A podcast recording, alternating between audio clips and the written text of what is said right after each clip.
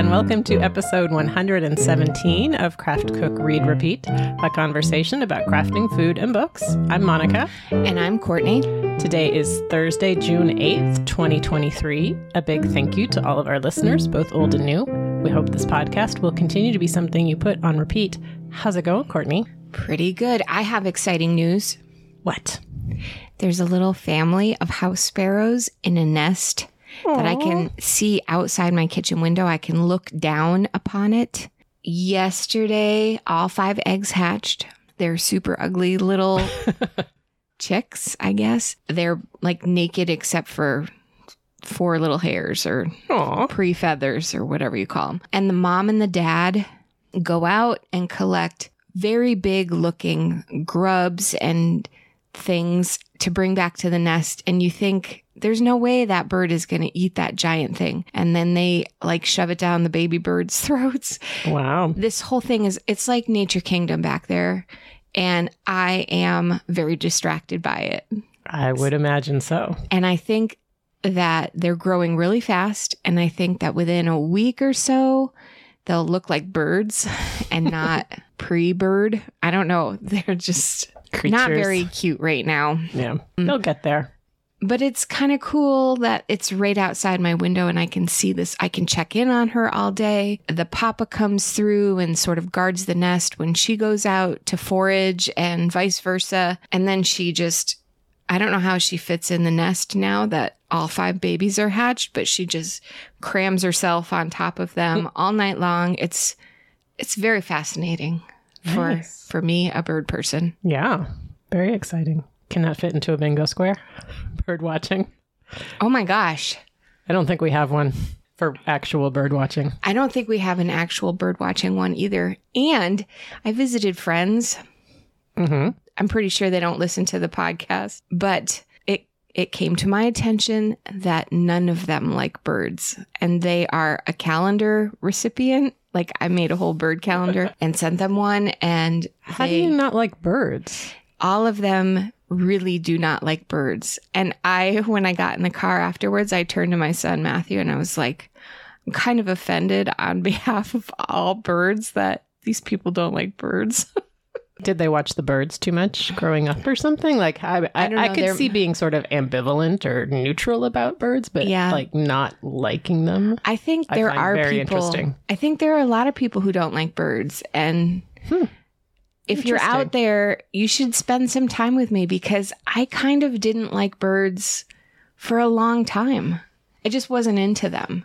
That's fine. I could see that. And I think learning the difference between birds and what makes them each different and unique and drawing them, of course, that's what's really turned me into the full fledged. So it's more that they're not interested in them because like I don't really. They really don't like them. Oh, okay. Interesting.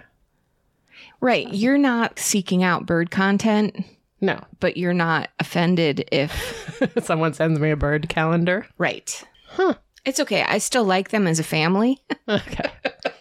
I don't know. I mean, interesting.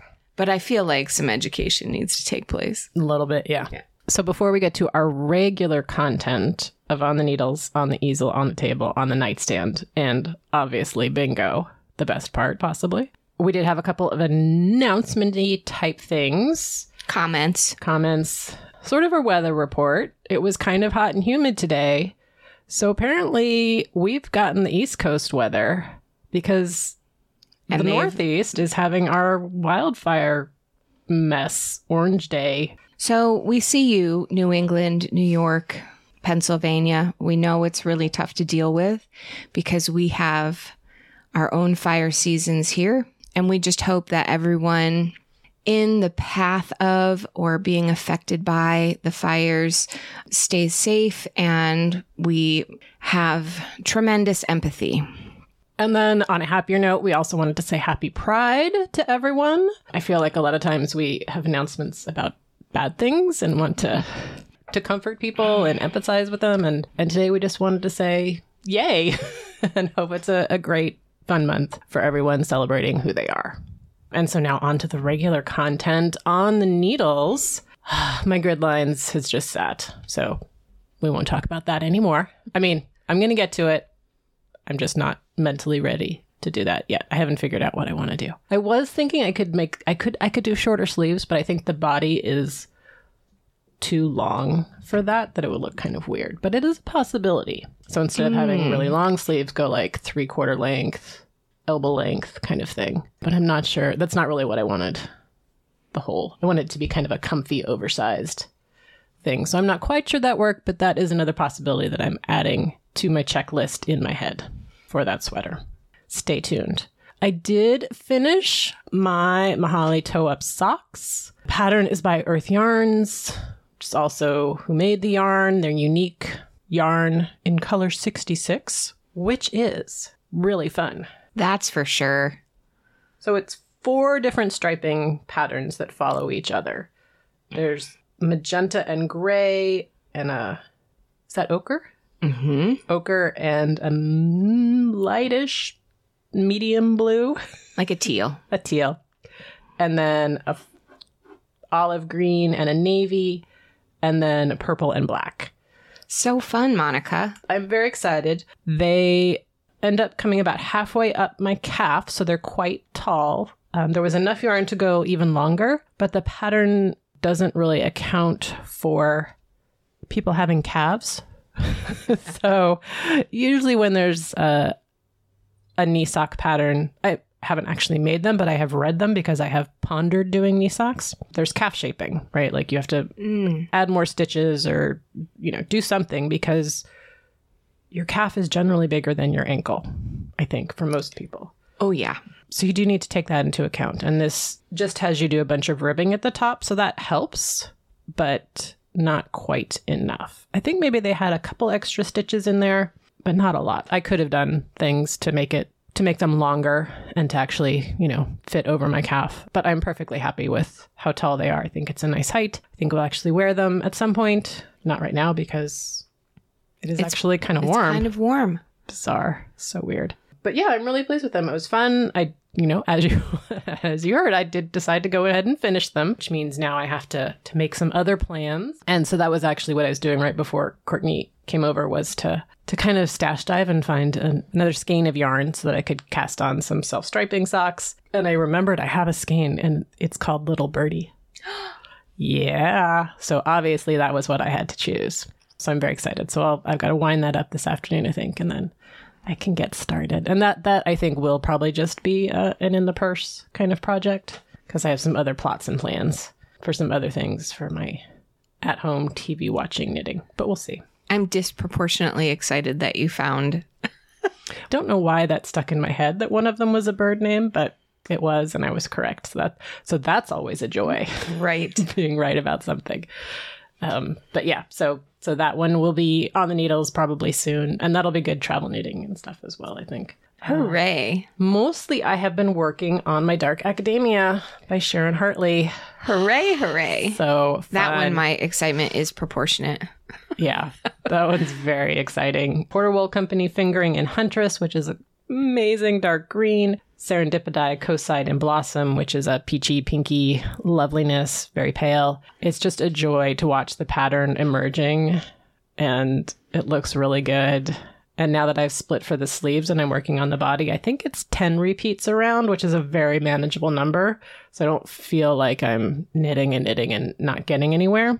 It's very satisfying to come up to the beginning of round stitch marker. And I don't think I've talked about this. So I picked an octopus for my main stitch marker for my beginning of round one, and my other ones I used a set of owl stitch markers because Aw. octopuses and owls are both thought to be smart, and it's dark academia. How fun. So, yes, I love it when everything matches. Yeah, but it is it is mostly a kind of late afternoon, end of the day before dinner. There's still light out.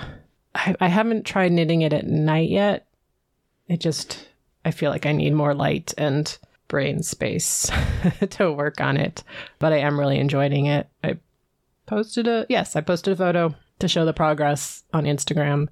And yeah, it's just I think it's going well. I feel like I should probably try it on at some point just to make sure that it is fitting properly. but that's always such a pain. But I probably should. But then I also have a new project, The More You Gnome by Sarah Schira, It is the 12th Mystery Gnome Along. I have not done all of them. I do have a lot of them though. And this one I went stash diving for, so I have uh, very summery colors, or at least they're summery in my mind. They're very bright. So I had some leftover Plucky Knitter Plucky Feet in Miss Manners, which is a bright kind of neon highlighter pink. And then Yarntini Sock, which is really old. I mean, these are probably from 2011 or so, if not older. In Match Point, which is tennis ball yellow slash green, and Ginger Ice, which is a lovely bright blue. It's going to be a wacky looking gnome. Oh my gosh. the pink is the beard color. So I'm not quite sure how this is going to look, but whatever. I, I don't, th- these are the colors that I liked together, and I couldn't find like a white or a gray that I really wanted to work with. So I thought, eh, whatever. It's a gnome. It doesn't need to be serious. And and so far, the pattern has been really interesting. You start off with all these mystery bits. Like we have no idea what we're knitting. There's like a little ball thing and some weird thing that looks like a bow tie that, you know, like before you tie it as a bow tie. We made a, a tassel. So I don't know. And then yesterday's clue, you actually start knitting on the body, and there's some mosaic knitting, which I'm excited about, but I have not had time to get to it yet. So hopefully today I will have some time to actually work on the body of the gnome, and that will be quite exciting, I think. So I'm having fun with that. I mean, you can obviously still join in. I think there's another, well, I guess by the time by the time this comes out, it'll probably be I think we'll have all the clues we'll be close to having all the clues, which, you know, some people enjoy. They want to not have it be so mysterious. But yeah, it's it's been fun. So then I'm just plotting and planning other other projects.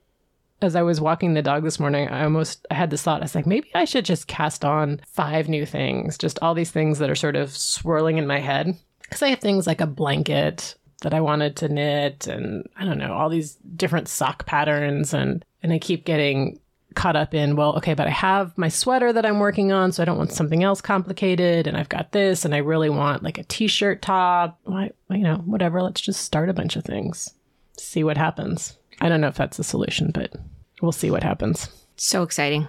Very exciting. What is on the easel? Well, you might recall that I declared June art focused. I'm happy to report that so far, so good. We are eight days in, and I haven't painted yet today, but I've been painting and posting on Instagram, my Instagram account, my processes and progress. I don't know if it's progress yet. However, I am showing up and I'm doing the work. So I found some really great poetry volumes and I thought I would use the poetry as a jumping off point. I'm trying not to spend too much time getting lost in the words and more time building the compositions. And that is a little bit of a challenge. However, I'm into it. I, I'm in there. I'm painting every day. I really want to work bigger, but it's like I have said in times past when I have been away from the studio and come back to it, it does take me a little bit of time to find my groove. And that is what I'm doing. It's a little painful, probably on the other end as well as my end, you know, just like seeing it, like, what's she drawing now? I did have a couple really great moments where a fellow artist had posted a photograph from an aquarium, and that was like a really clear cut moment of inspiration. And I went and drew the fish that she saw in the aquarium. And then a couple days ago, I was sketching, sketching, sketching all day and found myself overthinking it. And then when I sat down, out came this like camel with a blanket on its back with a weird landscape in a frame behind him and then his own landscape behind that. And I don't know what it means, but the layering of it is really interesting to me. I think there's some kind of nugget there. I'm not sure. So I'm in a sort of painful art process stage and I am leaning into it. If you want to follow along, just you can keep an eye on my Instagram account. And then there is a highlight called June 23 above it. And that's where I am showing work in progress or more rough sketch type things so that you can see the sort of process or weird moments that are going into it. So that's where I'm at. Cool. On the table, first of all, we wanted to announce we have picked a new cookbook for our next review, and it is Veg Forward by Susan Spungen. Hot, hot, hot, hot off the press. Yes. It is beautiful looking. It is seasonal. It has a couple of desserts in there too. And for my carnivorous household, I see easily a dozen recipes that I'm interested in making. So we're running with it. It looks very exciting.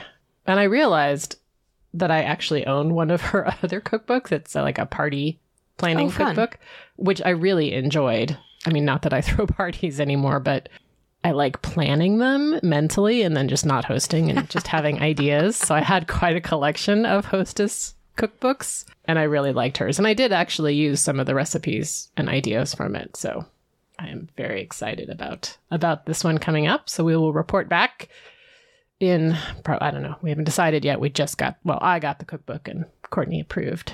I So was probably a couple yeah, months, I'm yeah. curious. Um, We've got travel and so it might not be till the end of the summer, but yeah, I think that's probably likely. realistic, yeah.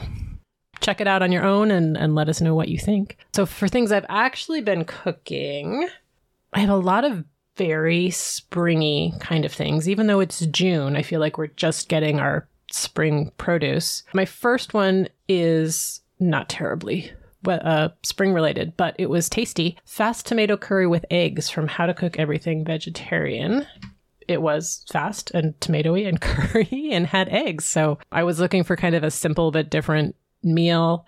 And we had a ton of eggs in the fridge and they weren't getting eaten. So I wanted something to use eggs with. And boy, two wasn't going to be home that night. So it felt like I didn't have to try and please everyone. It was just really simple. I mean, onions, I used canned tomatoes, you could use fresh, some curry powder, finished with coconut milk he has you add hard boiled eggs. He also has a variation using poached eggs. I did the Dinner a Love Story seven minute jammy eggs, kind of add them at the end to get them warmed up. So if you had, you know, hard boiled eggs in your fridge from whenever, that would get them warmed up. I just kind of wanted the little, the sauce kind of on the outside, coating it, served with rice. It was really tasty Excellent. it's not i don't think it's authentic to anything but you know kind of a variation on an actual indian dish so i really enjoyed that and will probably kind of keep that in the back of my mind for for in the future to put on repeat was it a yellow curry? Yellow curry powder but then it's got all the tomatoes it was i mean i think i used two cans of tomatoes uh, Mm. And just that's the chopped diced most tomatoes mild of the curries, right? yeah it was super mild Th- this and not a, curry paste, just like Mm. the bottled curry powder. I mean, obviously, you could fancy it up with a more expensive curry powder or do your own, or you know, it's had- curry in the American sense. Right. I had a really mild curry whilst out and about, and it's not a flavor that I ever turn to, but I always love it. So I think I should explore that a little bit. Yeah, I, I enjoyed it very much. And then, yeah, like I said, we've had all of the vegetables. So for the asparagus update, I made the asparagus soup from Weekday Vegetarian. So good. I don't think I had made that before. Did we get it? We did have it in the spring last year. I think so. I think it's been out for at least a year. Um, but for some reason, I didn't make it. I decided that was what I wanted to do with it. It was, again, really easy, really bright, really flavorful. Definitely a winner. Again, my family is probably not as into asparagus as I am, but they, they thought it was pretty good. And although my child thought it was like a sauce for whatever else I was serving. I went to put it on top and I was like, oh, well, that's not what that's for, but sure, you could try it. Which could also mean I probably did need to add a little more water to thin it out, but I thought it was pretty good. And I didn't have time to chill it super thoroughly, but it was still plenty tasty. And then last night, also from the Weekday Vegetarian cookbook, um, sugar snap peas with a on top of ricotta, and you just raw sugar snap peas, slice them up in a white wine vinaigrette, And then you smear ricotta on your serving plate, dump the vegetables on top, a little optional chili oil. It was so fresh, very delicious. Again, with the vegetable, with the dairy. Apparently, this is something I love very much. And It is satisfying. It was really good. I have made that one and I put chili crisp on it, I think, because Yeah. I didn't have chili oil. I did the same thing. I just ah. kind of poured some of the, the oil out instead Fun. Instead of the whole crispy business, but that would have worked as well. And that did add a nice little contrast to it, I thought. Everyone seemed to like that. And then strawberries. I have elected to get the strawberry add-on for my produce box, which is where they send you two two pounds of strawberries every week. You don't have to order them, they just show up. They're not part of your regular order. And I had done this two years ago. I skipped it last year because I remember thinking, oh, it was really a lot of strawberries. I decided to do it again this year because why not?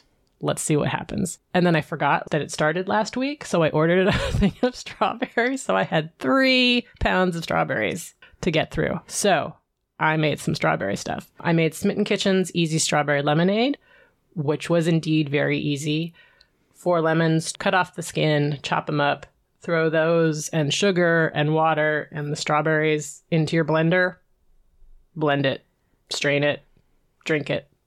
Really good. Yum. Boy, too, very happy about that. And I think he drank most of it on his own. I did have a little bit as well. So that was really fun. And then strawberry creme fraiche bars from 100 cookies. Oh my gosh. Oh my gosh. I don't know that I've ever made those. Yeah, you might want to, especially if you have a lot of strawberries. So you use the fresh strawberries as well. The only thing I didn't like about this is you, so you cook the pound of strawberries with some sugar and a little bit, a little bit of sugar, a little bit of water, and then you squish them to get all the juice out. And then you don't use the actual strawberries; you're just using the juice. Mm. So it felt a little bit wasteful, but it was still delicious. Could you then turn around and make the strawberry lemonade with the. Mm, I mean, they've been cooked, Mm, okay. so they're pretty jammy. Yeah. And then mushed. So they're not super attractive. But yeah, maybe you could use them as like a Jam. jam.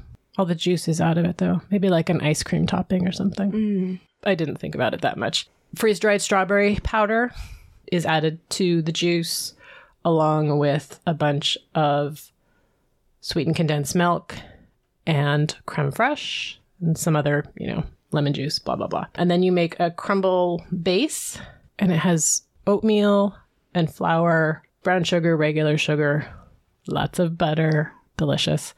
Bake that, put the filling on top, add the rest of the topping, and bake it some more until it's it's basically cheesecake with a top and bottom crust.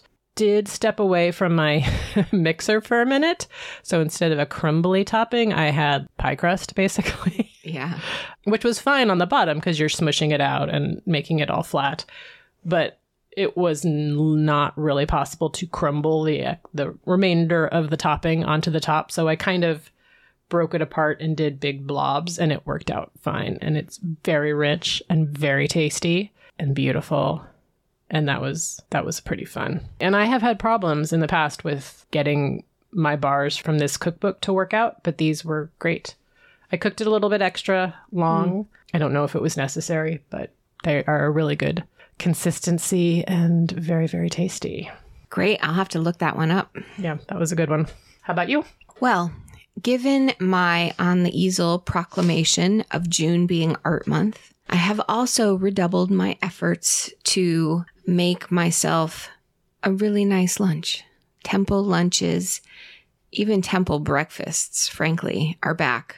So I did a giant batch of my egg cup muffins, which is the spinach and green onion and sometimes I put a little bit of breakfast sausage in if we've got it, or regular sausage, and feta cheese in the big muffin pan. So it yields kind of like a custard egg with all kinds of goodness mixed in. Those have been great for breakfast. And then I have been making really gorgeous salads for myself at lunch. Lots of greens, whatever produce is on deck that looks fresh and luscious.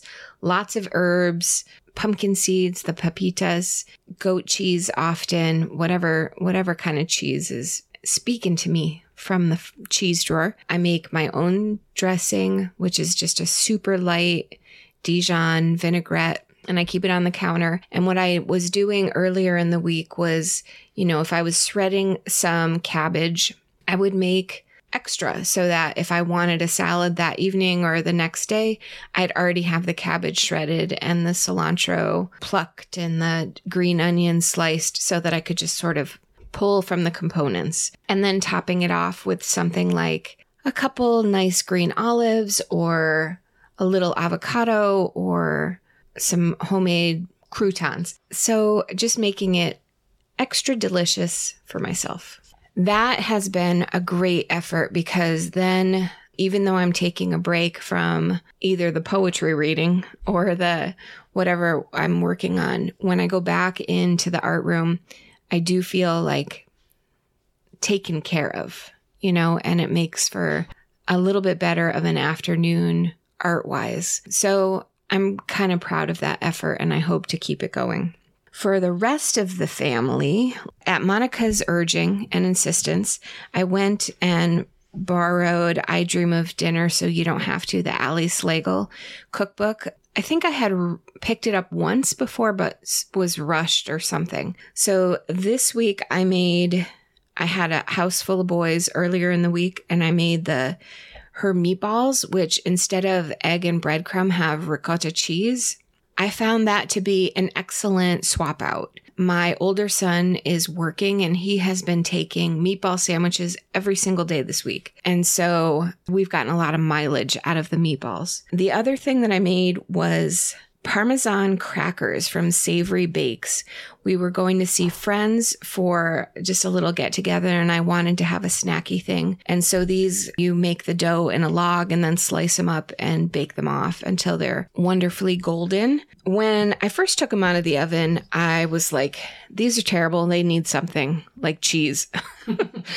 and what happened was they cooled down we took them to the friend's house and then they were excellent. Hmm. And I don't think it was the cocktail. You know, I think they just needed to cool. So I really like that idea. I really like the idea of having some some kind of appetizer cracker type thing. And it might be something I explore more of over the summer. So that was a the the Parmesan crackers were my bingo square of something from scratch, crackers from scratch ah. But my cook something bird bird related. I made duck fat potatoes. I have never cooked with duck fat before. No, I haven't either. ever. It's supposed to be amazing. well i wasn't sure because i don't like go for duck. It just caught my eye in the grocery store and i bought the container. And then i saw a recipe on the internet for these duck fat roasted potatoes. And you take the duck fat and render it down with a lot of garlic and rosemary and thyme. So you infuse the duck fat.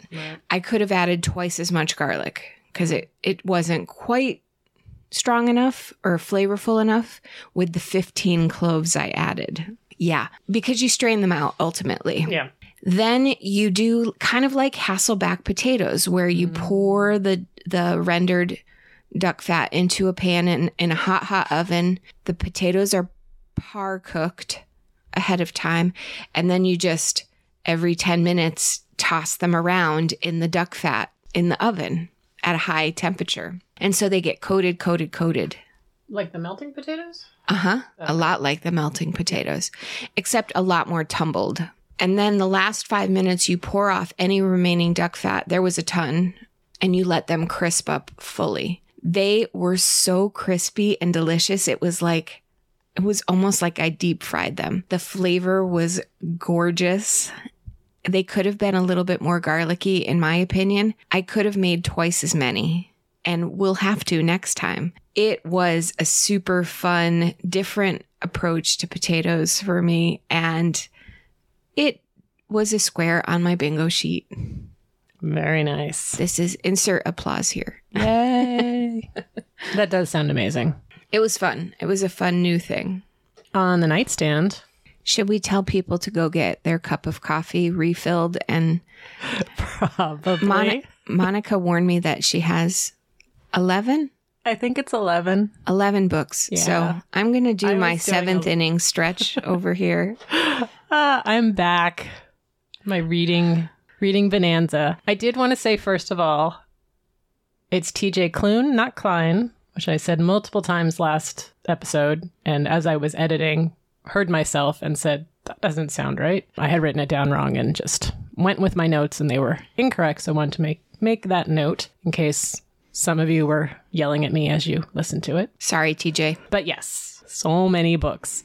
I think it was last weekend. I just I did nothing but read basically. It was delightful. Sort of a little mini personal vacation of of nothing but reading. So that was part of it and then there's a bunch of audiobooks and so I will try and keep the reviews kind of short because there are a lot of them. My first two books are part of a flight with the Dead Queens Club that I read two episodes ago, I think, which was Henry VIII and his six wives, but make it high school. So these are also Tudor related ones. First one is The Tudors in Love by Sarah Gristwood. This is an actual history nonfiction. She has a ton of great, very readable history books. And this one is all of the Tudor monarchs looked at through the lens of their relationship with courtly love and those stories and how it all worked out and how it both elevated women and didn't. so it was really interesting. I don't think I would read it if I was looking for a good basic intro to the Tudor dynasty.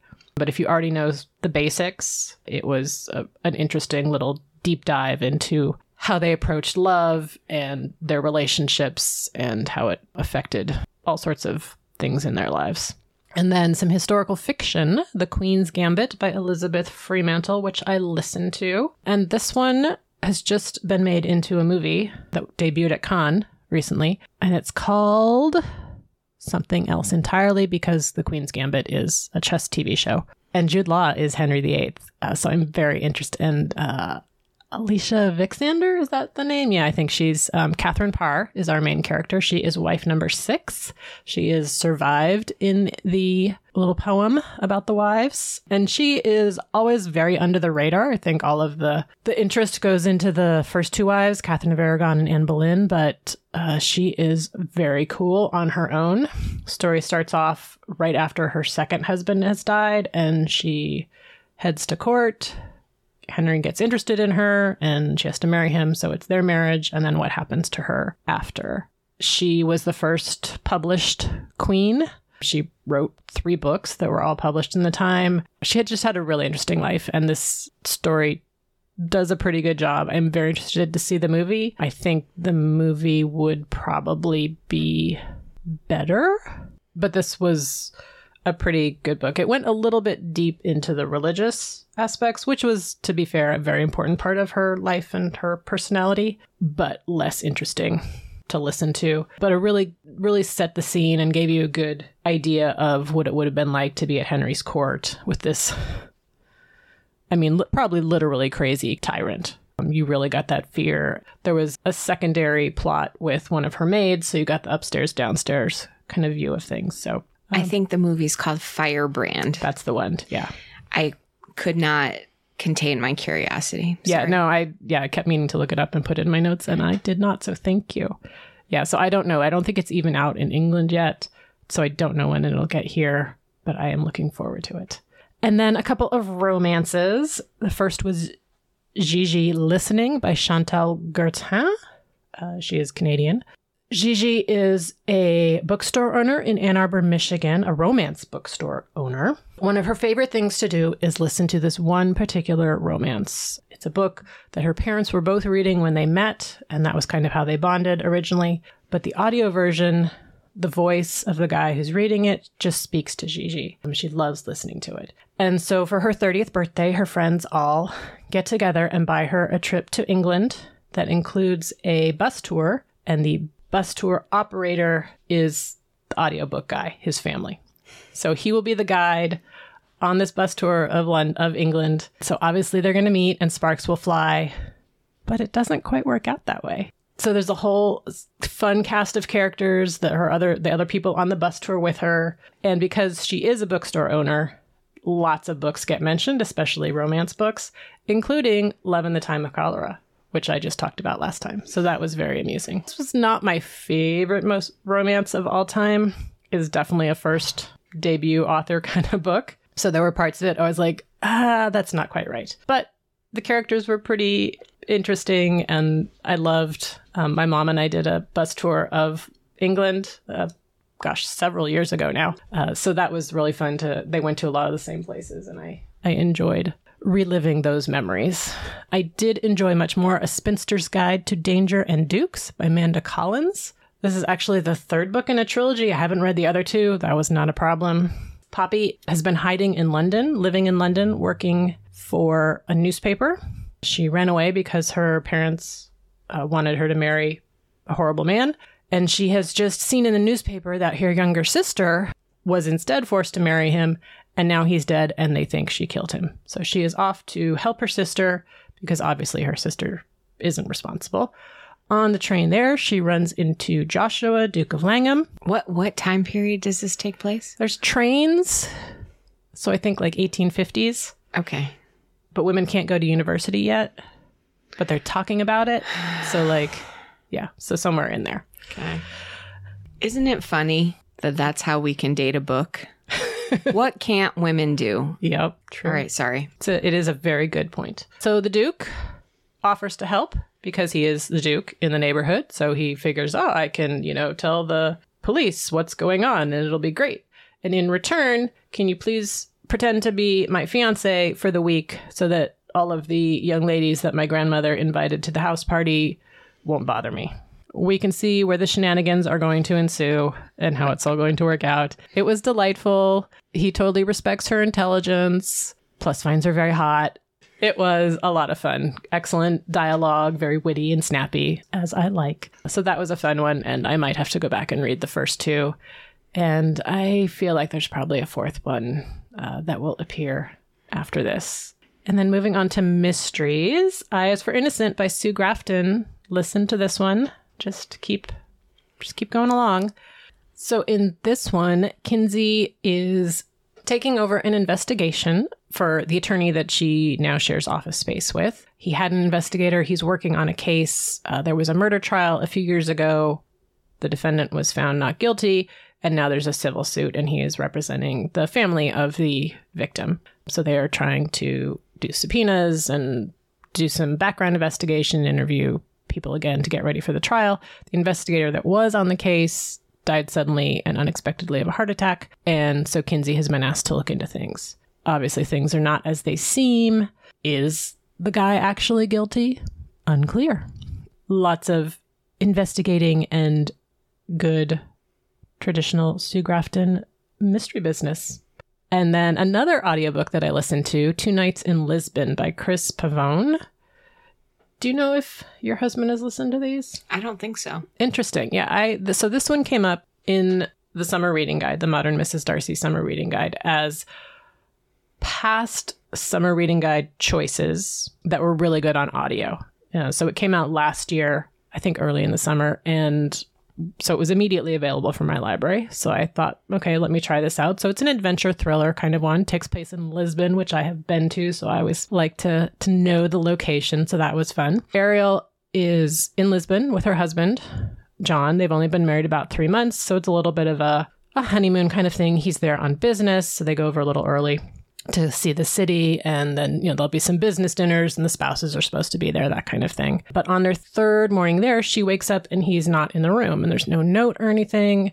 His phone's gone but his passport and all his clothes are still there. He doesn't come back for breakfast. She's kind of worried. She goes to the police. She goes to the embassy. No one takes her seriously. And then she gets a burner phone shoved into her hand and a phone call and they're asking for ransom 3 million euro in 48 hours. So you get Ariel's viewpoint, you get the local police's viewpoint, you get the embassy people who are actually the CIA because that's how it works apparently. You get their there's three different plots going on to find John. And then other things start happening. This is 14 hours, people. It is really long.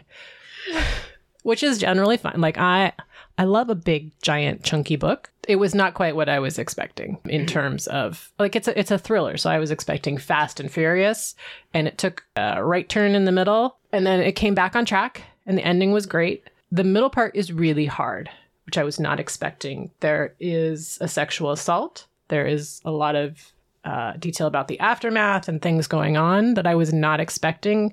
I don't think it's mentioned anywhere in any of the summaries of it. At least, I mean, I didn't go really deeply into it. It definitely needs content warning. It was hard to listen to, and I almost gave it up. But the adventure part of it is really good, or at least I, I enjoyed it. I just wanted people to be aware of that in the middle because it is it is a big part of the story that you need to know. I can tell why he did it. I understand it. It's definitely making a point, but really hard to read and might not be for everyone. But the adventure part was cool. Um, this is not his first book. He has a whole bunch of them. So that could be something fun to check out. And I did enjoy the audio. I thought the, the narrator did a good job. And then I read Symphony of Secrets by Brendan Slocumb. This is his second book. He is a classical musician and professor for like 20 years. And now he's writing books. So they always take place in the music world, which is super fun. They're sort of thrillers, but with music. So this one, Dr. Bern Hendricks is a professor and gets called to the Delaney Institute. Frederick Delaney is early 20th century American composer, best ever compared to Mozart, amazing. Wrote an opera cycle.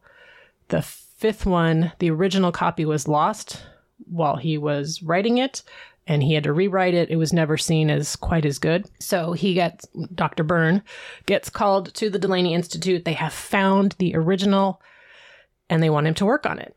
So he brings his friend uh, Ebony in. She is a computer genius. She has worked with him on some scores before, and they start to notice some weird things. They find a, a secret woman in Frederick's life. Then they find out some more secrets and some more secrets, and they're hide in hiding and it's it just goes off. It was really great. Plus all the music stuff, I, which I quite frankly do not understand, but the people in my life are very musical. Uh, so I really enjoyed that. And if you are a music person, I imagine it just adds a whole other layer. Uh, it was really fascinating. He's he's a really good writer. Apparently, besides being a great musician, uh, so this one is super fun a very good summer read. Plus, in New York, you get like the 1920s music scene in New York City, which is delightful. And then I listen. Wow, I did a lot of audiobooks. Uh, listened to Echo by Pam Munoz Ryan, and this is actually a children's book. It's a pretty big book as well. So later, elementary I think my school. kids read it like fourth or fifth grade. Yeah, I was gonna say something like that. Definitely get the audiobook if you're interested because this is another one that deals with music and they put in a lot of the music. So uh, That's cool. yeah, so that was really good. I feel like they could have found readers with better voices because they would sing a little bit and it was slightly painful. And I can't sing at all. So I totally respect them trying, but I feel like they could have found someone that could both read and sing. Anyway, so it starts off with kind of a fairy tale. A boy is lost in the woods and he meets these three sisters and they enchant his harmonica and help him get home. And they need to be rescued from the witch and it involves the harmonica. The harmonica needs to go out in the world and help people and then save someone's life. So then you get the stories of three children one in Germany in 1933, one in Philadelphia in 1935, and then Southern California in 1942. So, as you might gather from those dates, lots of bad things going on at those times. So, not an easy book, obviously, but written at a kid appropriate level. There is definitely all of the various issues that you might expect with Nazis and Japanese internment camps and the depression and orphan children being mistreated. So all of these things are addressed, but not as heavily as they would be for an adult book, which every once in a while is like, ah, I don't know if I buy that, but okay, it's a kid's book. I will let it go away. but then it all comes together at the end. It was really beautiful. And then the audio part of it was really well done. You get all the music that the, the kids are listening to and experiencing, get to hear it as well, which just really added to it. And then The Fires by Sigridur Hagalin Bjornsdottir, translated from, I guess, Icelandic by Larissa Kyzer. Possibly don't read this if you're going to go to Iceland anytime soon. so it is, I guess it could happen. So Anna is, uh, she studies volcanoes. She is like in charge of the Volcano Institute in Iceland. And things go really badly with volcanoes, to sum it up. It's it's not good. So you get all the science and behind the volcanoes you get a lot of Icelandic volcano history which was really interesting and just general like how volcanoes work and how things can go really badly really quickly. And then she is also at the same time actually you probably shouldn't read this because she is having an affair and trying to break it off and it's not working. And and so the the volcanoes and the affair are sort of mirroring each other there's a lot going on in this book. It was pretty pretty quick to read and a really slow burn adventure because you know something's going to go really wrong, but it takes almost the whole book for it to just literally Erupt. explode. Yeah. so very interesting, very dramatic, and a little freaky, quite frankly. And then Some Desperate Glory by Emily Tesh, a little sci fi. Uh, this is not her first book. I thought for some reason I thought it was, but then I went back and she has a couple other series. So uh, Earth has been destroyed within the past 50 years uh, by aliens. And there is a small remnant of humanity continuing the rebellion, raising the children to be warriors and, you know, save humanity. And Valkyr is the best of her year, or one of the best. Her twin brother is the best. Things go sideways. They have to get off the planet. And then things go sideways again. This one was so fun. If you are a sci fi, fantasy, world building kind of person, like this is a very great summer read. And it was really interesting because Valkyr is super awful person at the beginning and and yet you end up rooting for her. So that's always a fun transition. Lots of learning going on and and, and I just I really enjoyed it. I think I gave it 5 stars just because I was thought it was such a great example of the genre. Is it going to be classic literature? Probably not, but I have decided to be more generous in my rating system because I just really really enjoyed this book very much. That's great. Yeah. I think I gave The Fires five stars as well because it was kind of the same thing. I just really enjoyed it. Is it going to be classic? Is it, you know, people going to be reading it in 100 years? No. But whatever. If I it made it. you say wow and yeah. you read a lot of books, then yeah, it probably is worth five stars. Yeah. I don't know. Anyway, I mean, I had a different system for reading it. All right, but I have one more book Romantic Comedy, Romantic Comedy by Curtis Sittenfeld.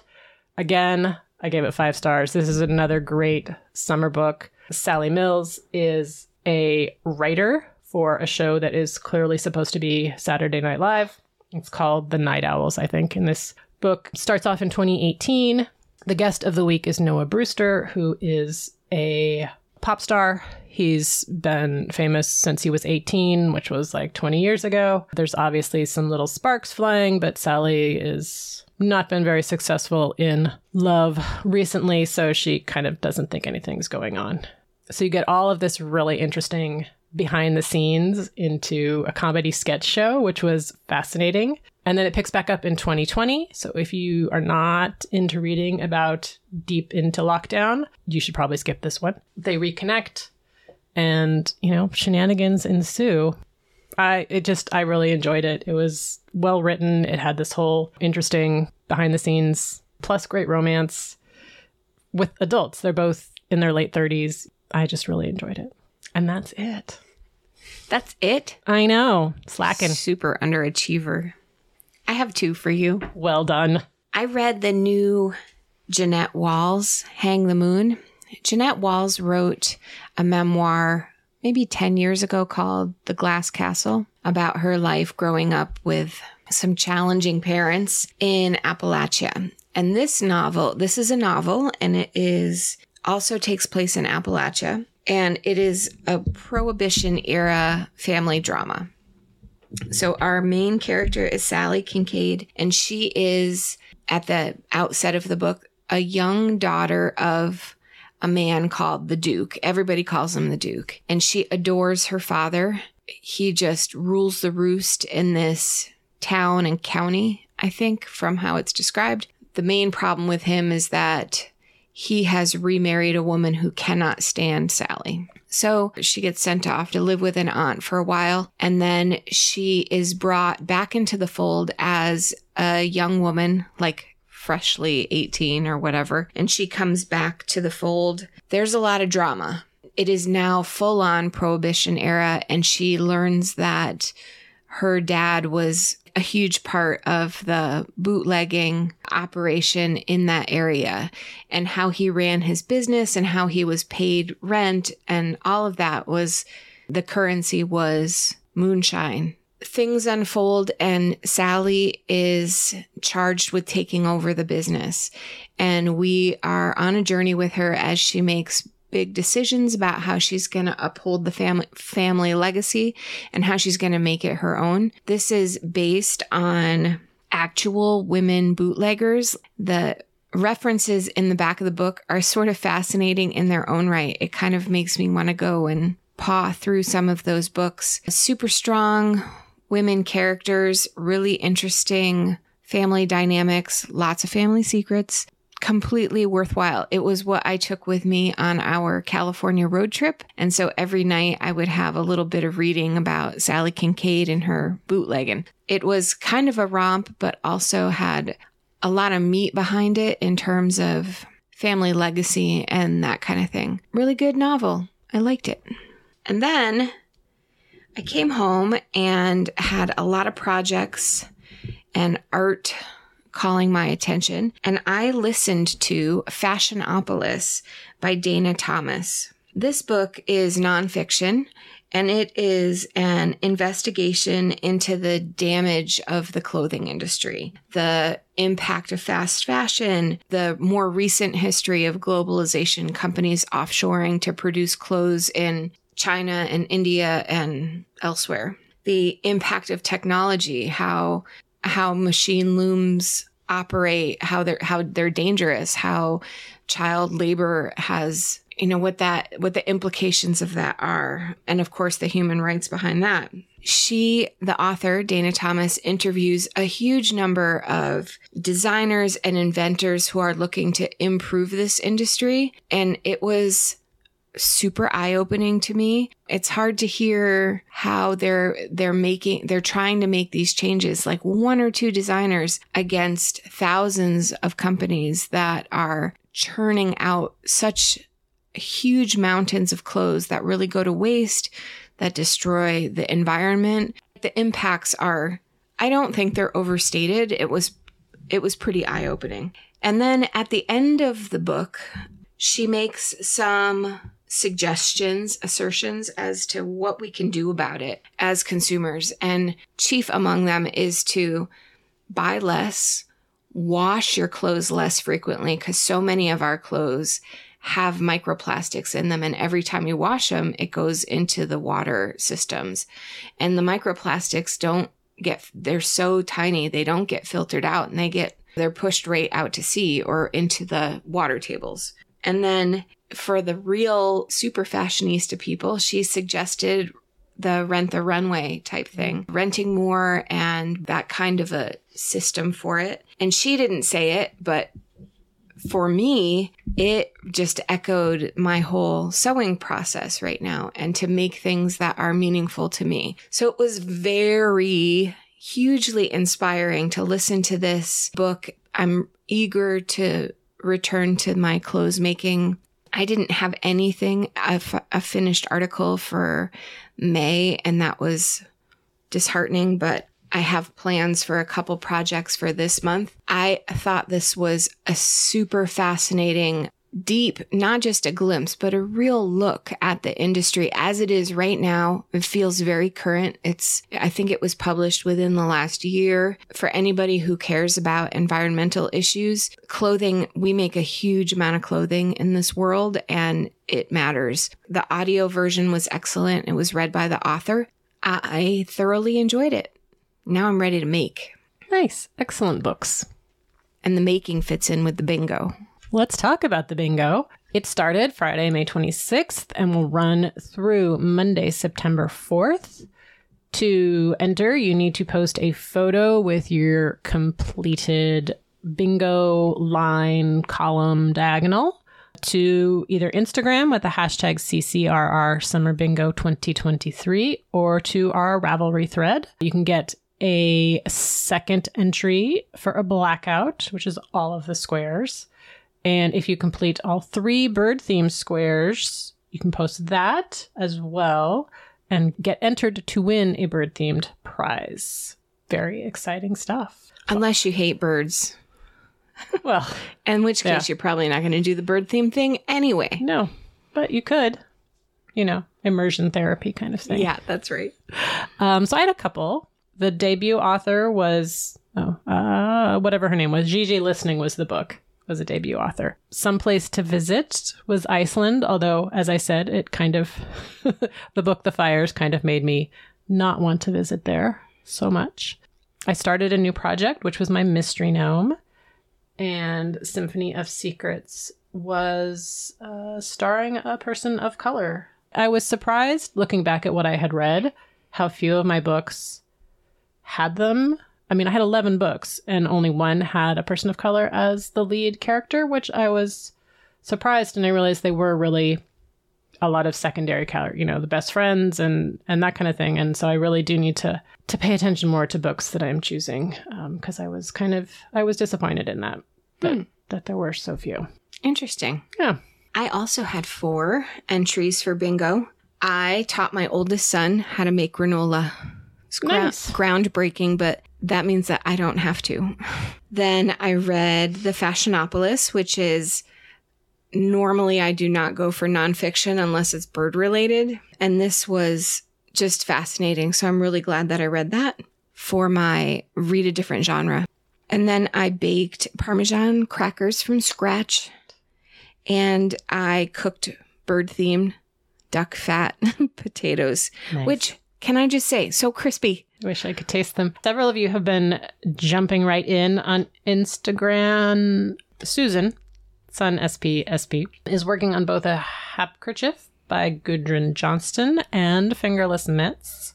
And then on Ravelry, Hockey Rachel started two new projects, and Burdette has just been crafting up a storm. She started a new project. I can't tell what it is. I think maybe it's a shawl. That's my guess, but who knows? Um, it's very mysterious. She finished up a WIP, and it was also a summary project, a very cool looking color block tank top, which the tension looked totally fine. And then she did Andrea Mowry's Old Port hat, which is both an accessory and she made it a couple of times. So it was a remake. And then she did a triple dip for The Magic Fish by Trung Le Nguyen, which was a debut author, person of color, and a librarian recommendation. Wow, which book was that? The Magic Fish. I think it's a graphic novel as well. Although we don't have that as a. We could We could. for next year Yeah. add a graphic novel. Yeah. Bravo. Yeah. So love seeing all of those things that you all are working on and and you know giving me some ideas. And I think that's it. Love it. Whew. Busy couple of weeks. For you. I feel like you had stuff to talk about too. Anyway, until next time, make sure to do something you love every day. Thanks, everyone. Bye. Show notes can be found at craftcookreadrepeat.podbean.com.